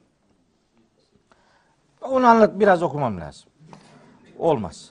Bu Karun'u anlatan ayetler var. Şimdi orada fekarac ala kavmihi fi zineti. Böyle kavminin huzuruna böyle süslü bir eda ile gösteriş için çıkmış Karun. Kâlellezîne yuridûnel hayâted dünya. Bu hayatı isteyenler demişler ki ya leytelena. Ah ne olaydı keşke bizim için de misle misle mautiye karunu. Yani bu Karun'a verilen gibi keşke bizim de olsaydı. İnnehu lezû hazzın azimin. Bu adamın ne kadar büyük payı varmış be. Bu buna verilenden bize de keşke verilseydi derlermiş. Kimler? Bu hayatı, bu hayatı isteyenler. Öbür taraf için yatırımı düşünmeyenler. Ve kâlellezîne utul ilme veyleküm kendilerine ilim verilenler yani hakikatin farkında olanlar da buna karşılık demişler ki derlermiş ki veyleküm size yazıklar olsun be. Sevabullahi hayrun. Allah'ın ihsan edeceği sevap çok daha hayırlıdır. Limen amene ve amile saliha. Sahip olduğu şeylere iman et yani imanı ve sahip olduğu şeyleri salih amele dönüştürenler için Allah'ın ihsan edeceği sevap daha hayırlıdır. Ve la yulakkaha illa sabirun. Bu bu büyük değere, bu büyük sevaba ancak sabredenler kavuşturulur. Şimdi bak. Kasas suresinin 79, 80, 81, 82. ayetleri. Bu okuduğum ayetler. Bekliyordum biri sorsun hangi ayet diye. Sormadınız. Nerede yazıyor? O değil o. o. Tamam o da var da. Osman abi bir dur ya. Allahu Ekber ya. Bir şey diyecektik yani. Bir şey diyecektik yani. Kaçıncı ayet olduğunu herkes bilmez. Nasıl hocam? Kaçıncı ayet olduğunu not almak lazım. Sonra arayacak biliyorum. Kasas suresi 86 ayet, 88 ayet. Ara dur. Diyorum ona. Bak işte hazır. Lokma al oradan git. Fehasefna bihi ve bidarihil erda. Al bu. Diyor ki o çok istedikleri dünya malı var ya onu da o dünya malının sahibi olan Karun'u da ve bidarihi sahibi olduğu evi, şaşalı, kaşanelerini de yerin dibine batırdık diyor biz. Fema kâne lehu min fiyetin. Çok adamlar vardı etrafında ama artık o hiçbir grup onun için yensurunehu min dunillahi. Allah'ın peşi sıra hiçbir varlık ona yardım edebilecek bir takate sahip değildi. Ve ma kâne minel muntasirin. Kendi kendilerine de yardım edemediler zaten. Yani o Karun da kendini kurtaramadı. Başkaları da yardım edemedi. Yerin dibine batırdık bunları diyor. Şimdi 82. ayet. Ve asbahallezine temennev mekanehu bil emsi. Daha dün onun yerinde olmayı isteyenler hani bize de verilseydi bak onun ne kadar çok şeyi var filan onlardan bize de verilseydi diyenler dönüştüler dediler ki veyke ennallâhe meğer Allah yapsudur rizqa limen yeşâ'u min ibadihi ve yakdir Allah dilediği kullarından dilediğine geniş verdiği de olur, kısarak verdiği de olur. Levla bakın cümleye bak. Levla en mennallahu aleyna lehasefe bina. Eğer Allah bize bu malları vermemekle lütfetmiş olmasaydı şimdi bizi de yerin dibine batırmış olacaktı. Ya gördün mü? İyi ki vermemiş dedi ya. Sen verileni nasıl kullandığına bak. Ne kadar verildiğiyle ilgilenme. İlgilenme. İlgilenirsen böyle Karun'a özenip sonra da pişman olan adamlar gibi olursun. Ne kadar çok malın varsa o kadar çok soru var demektir. Hepsini soracak. Evet. Neyse başka bir şeyler daha anlat, anlatacaktım ama geçiyorum. Bu bitmeyecek bu. Ve e, 49. Aferin. Böylece bunu şarja takmayı unutunca Görüntü bitti. Görüntü bitti diye ben dersi bitirmem. Hiç beni ilgilendirmez yani. O tedbirini alsalardı. Ümmeti Muhammed. Delikanlı. Ahmet de dedi ki bu yanmıyor şey. Bitti. Evet. Ve ennehu huve. Odur o. Bak gene huveli geldi bu defa. Oraya bakmayın yok orada bir şey. Ve ennehu huve. Odur o. Yine sadece odur yani. Allah'tır. Rabbu şi'ra. Şiranın Rabbi sadece Allah'tır. Niye böyle bir vurgu var? Çok önemli. Bu Şira yıldızı aydın yatan yıldız demek. İbn Abbas'tan gelen bir rivayete göre bu yıldızın Huza kabilesi buna taparmış. Yani iyiliklerinde, kötülüklerinde ondan geldiğini varsayarlarmış. Cahiliye Araplarının bir takım şan, şeref, haysiyet, uğur kaynağı olarak bu yıldızı görürlermiş. Şanslarını, bahtlarını bu yıldıza bağlı algılarlarmış. Böyle parlak bir yıldız. Hatta bunun işte bu galaksideki, Samanyolu'ndaki büyük köpek takım yıldızlarının içerisindeki bir hani orada o yıldızların adları var. Onlardan biri olduğu da ifade ediliyor. Belli ki vahyin indirildiği dönemde bazı insanlar bazı mahlukata şeyleri var. Yani uluhiyet nispetleri var. Bu şimdi sembolik bir anlatımdır. Mekkeli müşrik Şira yıldızına sıra dışı bir önem atfediyor. Bugünkü adam da başka bir şeye. Fark etmez. Ne ki Allah'tan başkasına itibarın konusudur. Bilinmelidir ki o yıkılacaktır. Yani o ayakta durmaz. Güvendiğin dağlara kar yağmamasını istiyorsan doğru bir makama güveneceksin. Güvendiğin dağlara kar yağmasın istiyorsan Allah'a güveneceksin.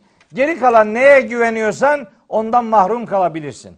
Burada sembolik anlatım üzerinden, şira yıldızı üzerinden parçayı anarak bütünü kastetme kuralı devrededir.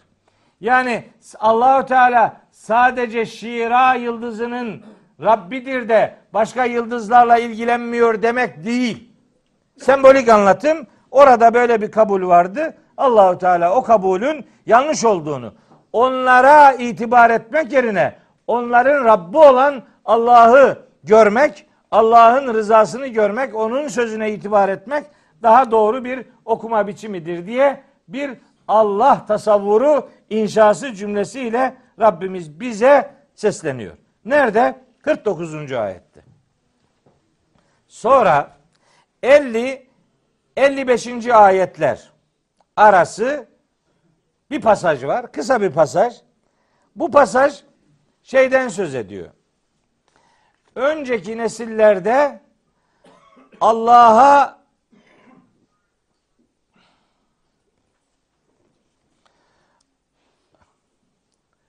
Ya Osman'cığım zamanında söyleyeceksin. Gözünü seveyim. Geçtik şimdi Rabbu şirayı ya Allah'ım ya Rabbi. Bir daha ona döndük mü kaldık orada. Şiira kelimesinin aydınlatma anlamı var dedim ya. Aydınlatan yıldız. Şiira, şa'are, meş'ar, meşair, şuur. Aynı kökten geliyor hepsi. Yani tarihsel bir metin olarak değil de evrensel bir mesaj olarak bakacaksanız mesela Müzdelife'nin adı nedir? Müzdelife'nin adı nedir? Müzdelife'nin Kur'an'daki Müzdelife kelimesi Kur'an'da geçmez. Müzdelife'nin Kur'an'daki adı Meş'ari Haram'dır. Meş'ari Haram ne demektir? Saygın değerlerin farkına varılan yer demektir. Meş'ar şuurlanma yeri demektir. Bilinçlenme yeri demektir. Burada da şiranın Rabbi Allah'tır demek. Evrensel manada, tarihsel bir vaka olarak Mekkelilerin böyle bir kabulü olduğunu bilmeliyiz.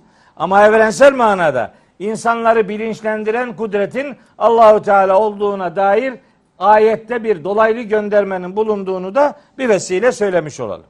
Ama asıl mananın Mekkeli müşriklerin Huza kabilesinin bu e, şeyinden kaynaklandığını, bu kabulünden kaynaklandığını, aracılık kurumunu Kur'an'ın şiddetle reddettiğini bu vesileyle bir daha beyan etmiş olduk. İyi bir katkı oldu. Sağ olsun kardeşimiz. Şimdi 50. ayetten itibaren eski milletlere yani tevhid dairesi içerisinde Allah'a itibar etmeyip de başka varlıklara mabutluk atfeden sonrasında da korkunç bir felaketi yaşayan insanlardan, kavimlerden örnek veriyor. Ve onların başına neyin geldiğini bildirerek benzer yanlışlıkları yapmaları durumunda aynı akıbetin onları da beklediğini Allahü Teala dolaylı olarak bizlere öğretiyor. Diyor ki ve ennehu ehleke adenil ula. O Allah'tır ki bak burada da ve ennehu var hüve yok. Gene hüve yok. Niye? Çünkü helak edenin Allah olduğunda kimsenin şüphesi yok. Oraya yeniden bir vurgu yapmaya gerek yok. Üf, kapat kapıyı. Bu şey yapmıyor. Ve ennehu ehleke adenil ula. İlk adı helak eden odur.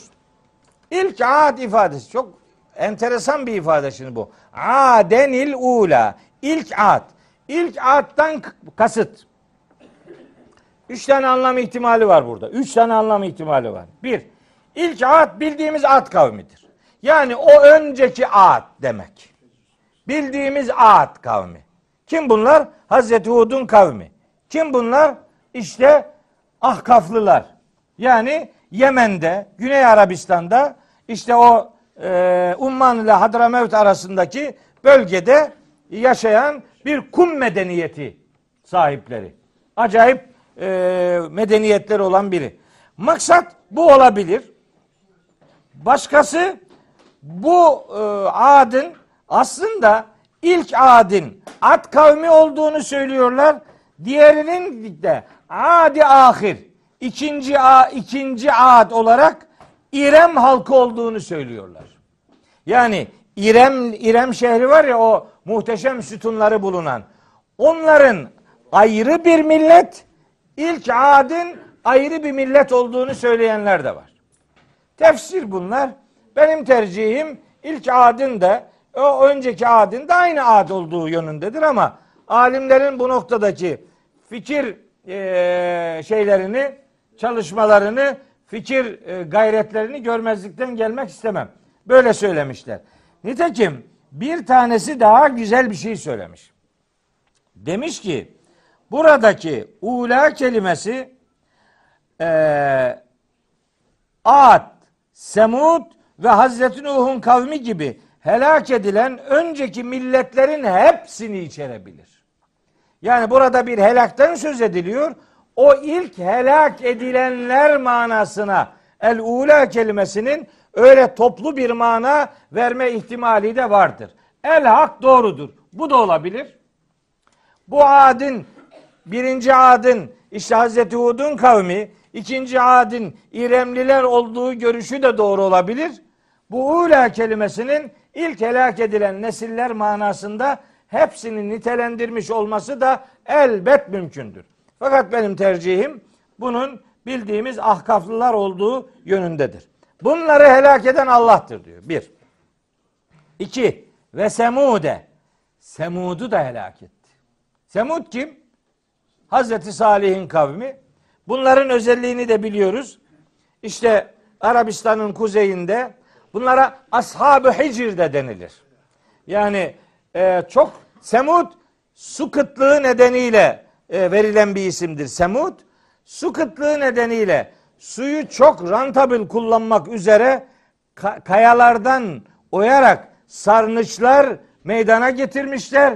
Suyu son derece verimli, iktisatlı kullanarak tarihin en güzel bahçelerini bu adamlar üretmişler. O kadar kısıtlı bir e, su imkanına rağmen bu şeyi başarabilmişler. Semud kelimesi adını oradan alıyor. İşte bu Arabistan'ın kuzeyinde Medaini Salih diye bilinen bir yer var. İşte Ashab-ı Hicr diye de bilinenler o adamlardır. Kendilerine Kur'an Hicr suresi diye bir sure var. O sure adını buradan alıyor. Ama Kur'an'da daha çok kullanılan adı Semud kelimesidir. Maksadı da suyla ilişkili bir durumdur. Şimdi bunları da helak etti diyor Allahu Teala. Fema ebka. Bunlardan geriye bir şey bırakmadı. Kimseyi bırakmadı. Bir şeyi bırakmadı demek kimseyi bırakmadı. Yani içlerinde bu hayatın ebedi olduğunu zannedenler hiç de öyle olmadığını gördüler. Hiçbir tanesi ebedi kalmadı. Her biri hak ettiği akıbetle karşılaştı. Nitekim hem Semud kavmi ile alakalı buradaki ifade fema abka sadece Semud'la sınırlı değil. Ad'la ilgilidir de. Ad kavmi ile ilgilidir de. Nereden kuruyorum bu ilişkiyi? Hakka suresinde Allahu Teala 5, 6, 7 ve 8. ayetlerde bu iki milleti anlatıyor. Bu iki kavmi. Femma semudu fe uhlikû bit. Semud azgınlığı sebebiyle helak edilmişti. Ve emma adun fe uhlikû bi rihin sarsarin atiyetin sekharaha aleyhim seb'a leyalin ve semaniyete eyyamin husumen feteral kavme fiha sar'a keennehum a'cazu nehlin haviyetin fehel tera lehum min bakiyetin. Bak bakalım onlardan geriye ne kaldı? Heh, onlardan geriye baki zannettikleri bu alemde çok da felaket bir şekilde fani olduklarını azapla helakle yaşadılar. Allahu Teala bunu onlara gösterdi. Yani buradaki ve semude fema ebka'daki fema ebka ifadesinin beraberindeki semutla sınırlı olmadığını öncesindeki Ad kavmini de ilişkilendi, ilgilendirdiğini Hakka suresi 8. ayetteki kullanımdan hareketle söylüyorum. Sonra bakın sonra diyor ki ve kavme Nuhin min kablu. Sadece bunlar değil. Daha önce Nuh kavmini de helak etmişti Allah. Helak Ad'le başlamadı. Daha öncesinde Nuh da var. Benim kanaatim odur ki Nuh aleyhisselamdan önce de insanlar vardı. Ondan önceki insanlar da azgınlık yaptıkları için helak edilmişlerdi. Bu bir slogan değil. Bu ben öyle diyorsam anla ki orada bir şey var. Bir delil vardır öyle öyle hayatta kafadan atmam yani. Hazreti Nuh'tan önce de peygamberler vardı ve ümmetleri o peygamberleri yalanlamışlardı. Nereden biliyorum bunu? Müminun suresinin 24 25. ayetlerinde. Ayetlere girip orayı anlatmak istemiyorum. Orada kal- kalırım korkusuyla. Siz bakabilirsiniz. Müminun suresi 24 25. ayetler Nuh kavminden daha önce de peygamberlik tecrübesinin yaşandığını açıkça gösteriyor. Ha, şimdi ve kavme Nuh'un min kab. Daha önce Nuh kavmini de helak etmişti. Niye? Niye? Ha şurada diyor ki innehum onlar kanu idiler hum işte onlar bu vurgu hasır kasır işte. Onlar var ya onlar işte bunlar hum ezleme ve etga en zalim ve en azgın insanlar idiler. Zulmetmişler, azgınlık ortaya koymuşlardı. İnnehum kanuhum azleme ve etga. Hem zalimlik yapmışlar hem azgınlık yapmışlardı. Bakın Kur'an-ı Kerim'de bir ifade şeyi var. Tekniği var. O ifade tekniği genellikle hani sebep sonuç ilişkisi içinde anlatılır olaylar. Kur'an'ın bir ifade üslubudur bu. Önce sebepleri verir, sonra sonuçları verir. Siz bir anlatımın sebep bir sonuç mu olduğunu bilmezseniz ayetin mesajını doğru kavrayamazsınız. Onun sebebi sonucu ilişkisini kurmanız lazım. Genelde sebepler önce sonuçlar sonra gelir ama bazen önemine binaen mesaj onu gerektirdiği için önce sonuç verilir sonra sebep söylenir. İşte bu onun örneğidir. Önce Adi, ardından Semud'u, sonra Hazreti Nuh'un kavmini helak ettiğini söylüyor. Sonra da neden helak edildiklerinin gerekçesini veriyor. Diyor ki innehum kanuhum azlame ve atga. Onlar hem zulmetmiş hem de azgınlık yapmışlardı. Zalimlik ve azgınlık yaptıkları için Allahu Teala bu adamları helak etmiştir. Bu helakin gerekçeleri bağlamında mesela Hakka suresinde faasav rasule rabbihim Rablerinin Resulünü her biri Allah'ın kendilerine gönderdiği Resulü Resul'e isyan etmişlerdi. Demek ki helak edilmelerinin bir sebebi peygambere isyandır. Fecir suresinde e, onlarla alakalı diyor ki Ellezine tagav fil biladi ülkelerinde azgınlık yapmışlardı. Feekteru fihel fesade ülkelerinde bozgunculuk yapmışlardı. Azgıncılık, azgınlık, bozgunculuk, efendim fesat çıkarma, peygamberlerin risalet öğretilerini inkar etme, onlara isyan etme, zulüm yapma, taşkınlık yapmak helakin sebepleri olarak Kur'an'da sayılır. Yani bunun için Fecr suresi 11-12. ayetleri de bilmek lazım. Hakka suresinin 10. ayetini de bilmek lazım. Bunlar helakin sebepleridir. Helak sonuçtur. Sebep azgınlıktır, taşkınlıktır, isyandır vesaire. Evet. Sonra bir gruba daha temas ediyor. Diyor ki vel mütefikete. Mütefike var ya diyor. Heh. Ehva. Onları da helak etmişti Allahu Teala. Mütefike kim? Mütefike, mütefikat diye çoğul olarak da kullanılır bu. Mütefikat çoğul olarak da kullanılır. İşte mesela ehva, heva böyle inmek ve necmi ila heva. Bunun ilk ayetinde kelimeyi anlatmıştım. Mesela düşme manası var, inme manası var. Hatta Kari'a suresinde feummuhu haviye onun anası yıkılmıştır, düşmüştür, hali perişandır gibi manaları var. Ehva da bir anlamda yerin dibine geçirmek demektir. Zaten mütefike, mütefikat alt üst edilen şehirler demektir. Bundan kasıt kimdir? Kimlerdir?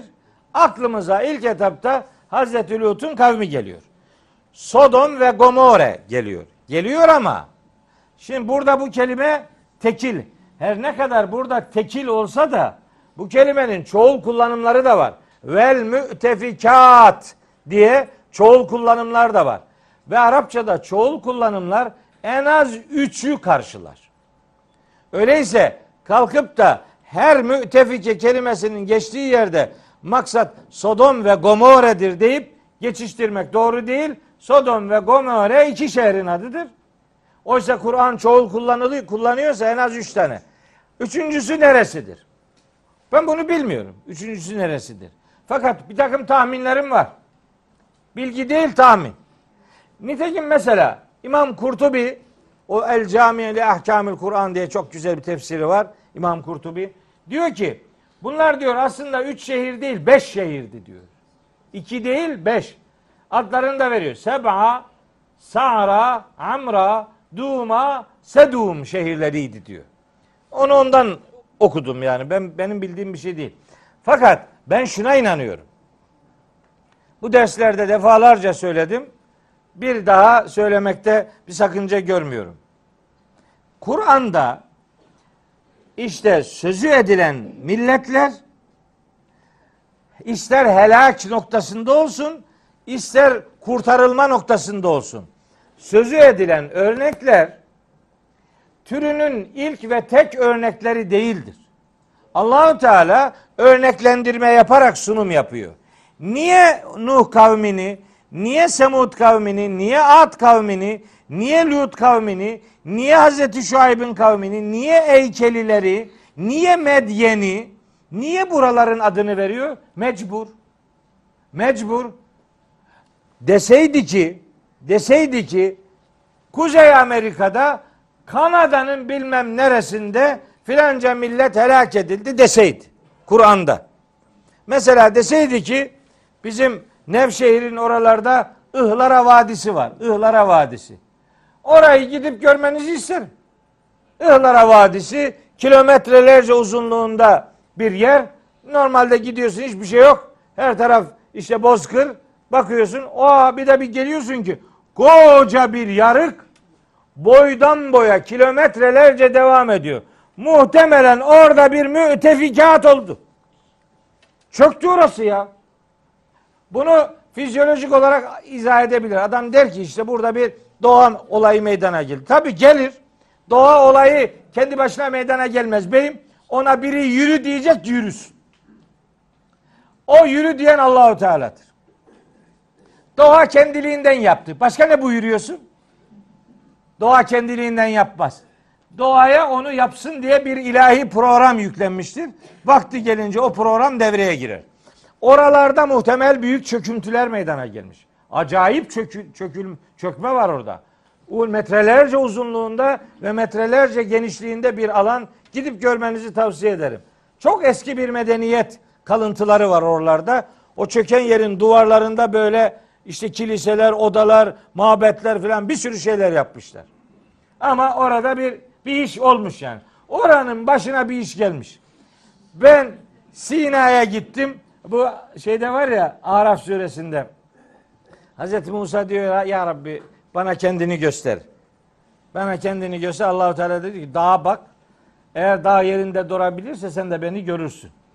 Dağ tecelli edince Allahu Teala'nın kudreti dağ darma duman oldu. Cealehu şey felemma tecella rabbuhu lil cebeli cealehu dekken dekken demek paramparça oldu demek. Ve Musa saika. Musa da bayıldı düştü. O dağı gittim gördüm ben. Essetten onun başına bir iş geldi. O normal dağ değil. Darma duman olmuş yani. Bu Ölara Vadisi de öyle bir darma duman geçmişi hatırlatıyor.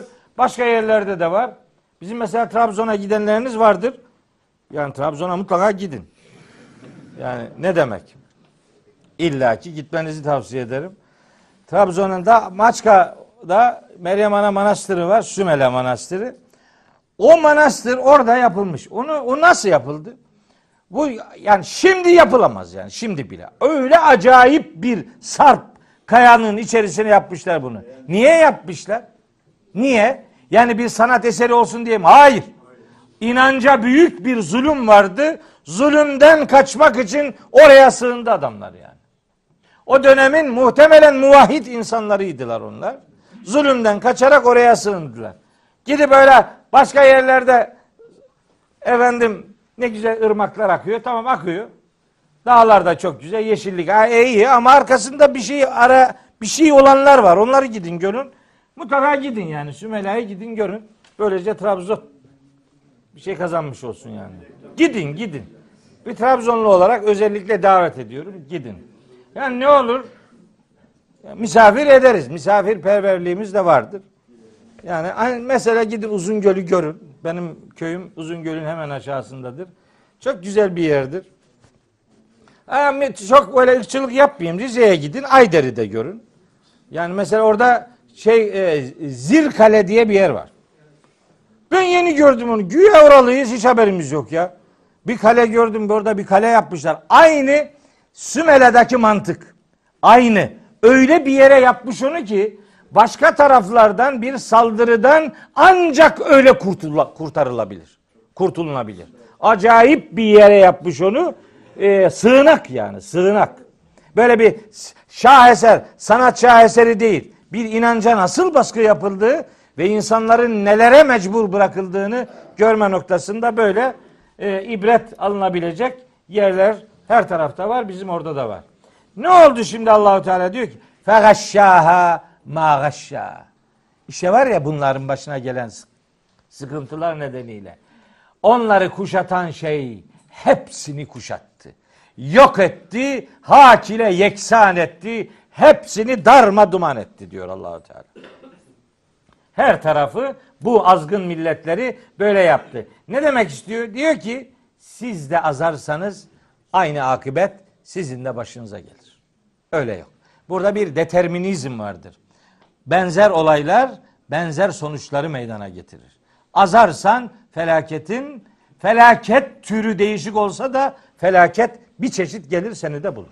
Yapmayın. Ondan sonra ayetin bu 55. ayette diyor ki Febiyeyi alâi rabbike tetemâra. Peygamberimize hitap şimdi bu anlatıyor. Ta her taraftan Allah tasavvurunu anlattı. Eski kavimlerin başına gelenleri anlattı anlattı. Sonunda diyor ki Febiyeyi alâi rabbike. Şimdi Rabbinin hangi nimetlerini hakkında tetemara bir şüphe ortaya koyacaksın? Peygamberimizin üzerinden hepimize diyor. Rabbinin Rabbimizin nimeti ne? Bizi helak etmedi işte. Yetmez mi? Bugünce helakin ardından bize yaşanılabilir bir dünya bahşetti Allahu Teala. Bu dünya böyle bir helak ile yüzleşmediğimiz her anımız bir nimettir. Fakat o ala kelimesi şeyde de geçiyor ya. Rahman suresinde 33 defa geçiyor. O ala kelimesi her zaman nimetler manası vermeyebilir. O kelimenin anlamlarından bir tanesi kudretlerdir. Yani febi eyyi alâi rabbike tetemâra.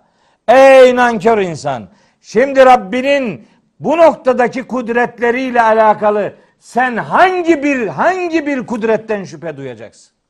Yani bunlara hem bu Allah tasavvuru noktasındaki Allah'ın kudretine hem de azgın milletleri helak etmesine gönderme yaparak Allah'ın kudretleri sınır, sınırlı değildir, sınırsızdır. Hangi birinden yana bir şüphe duyabilirsin ki yani duyma. Yaparsan aynı hatayı, aynı bela senin de başına gelir. Diyor Allahu Teala.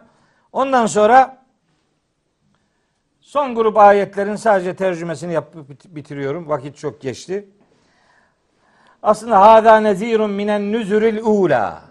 İşte bu önceki uyarılardan bir uyarıdır diyor.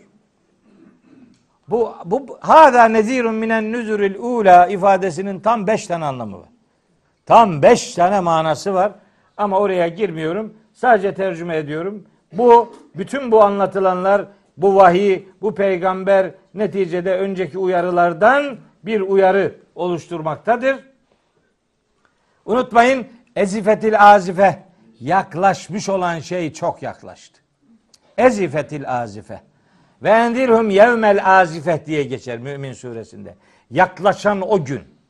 Me'ariç suresinde diyor ki innehum yaravnehu ba'iden ve nerahu kariba. Onlar son saati mahşeri çok uzak görüyorlar. Bize göre çok yakın. Biz çok yakın görüyoruz. Onlar uzak görüyor ama biz biz çok yakın görüyoruz. Biz çok yakın görüyoruz ne demek? Yakın, yakın. O kadar yakın ki Nebe suresinin 40. ayetinde buyuruyor ki İnna enzernâkum azaben kariba. Sizi yakın bir azapla uyarıyoruz.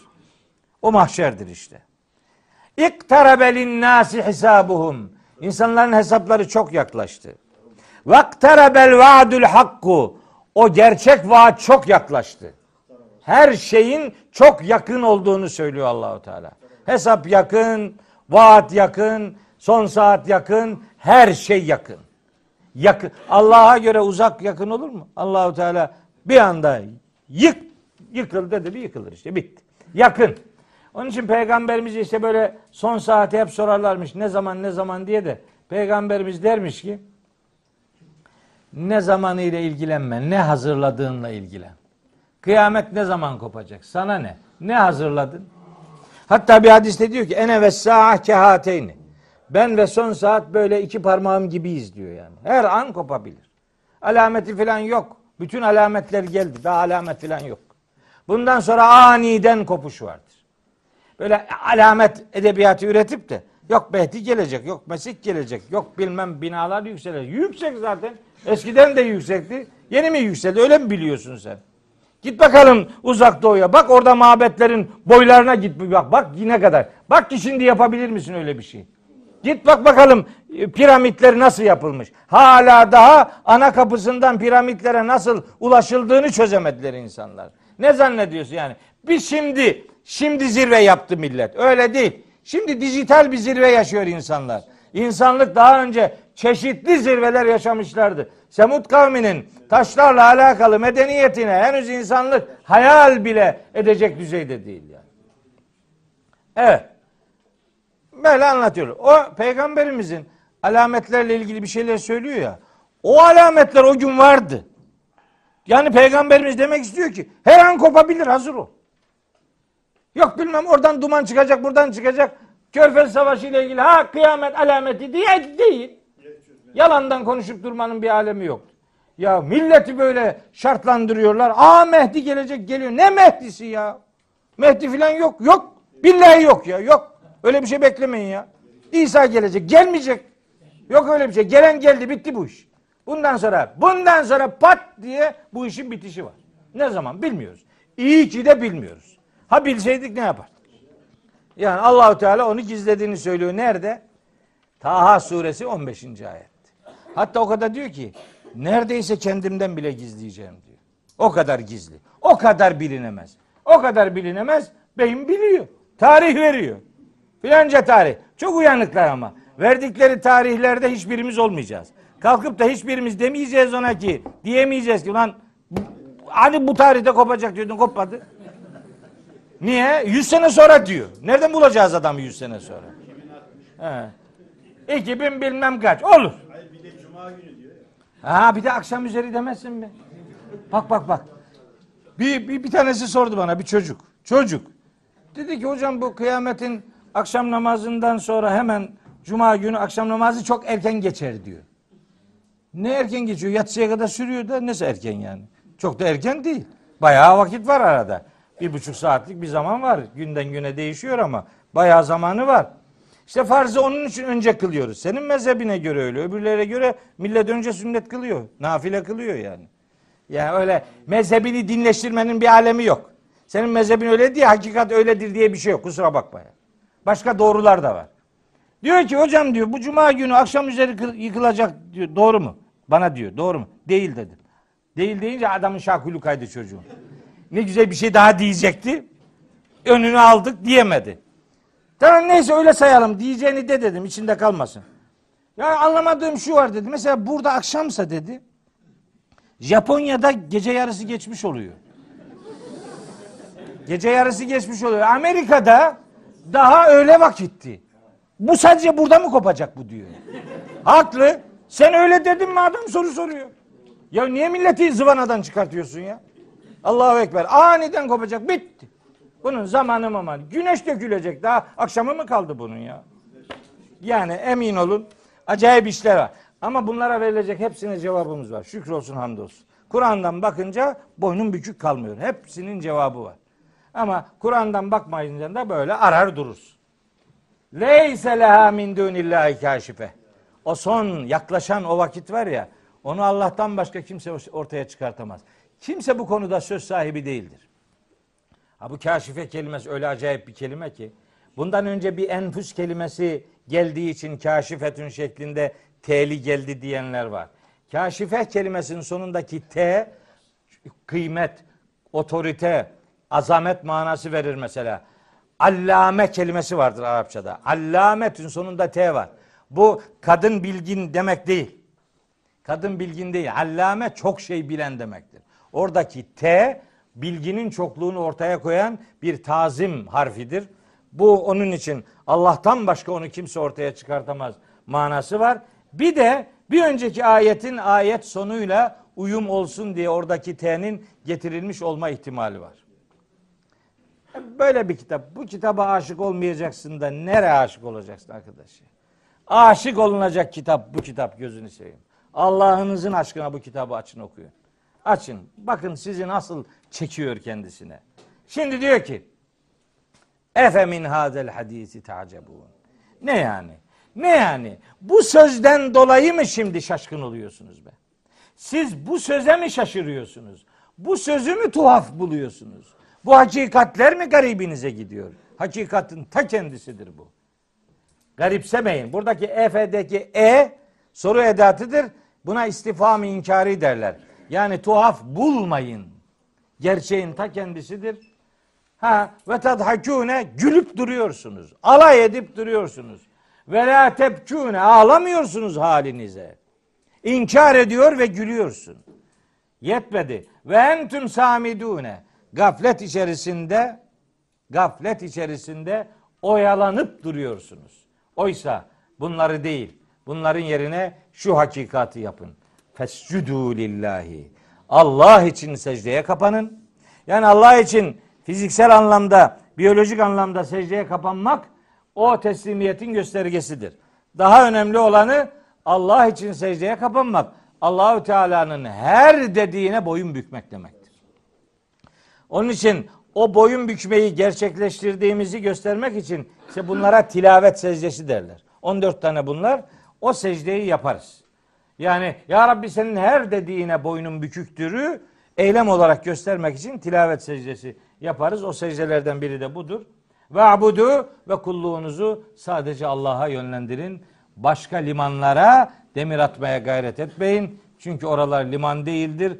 Oralar hakikate götüren yollar değillerdir. Yolunu hakikat yolu diye belirleyen kullardan olma duası ve niyazı içerisindeyim. Fescudu lillahi ve abudu. Onun sonuna şöyle bir dua yaptım. Rabbimizin bu emrinin karşılığında lebbeyk diyebilen yiğit kullara selam olsun.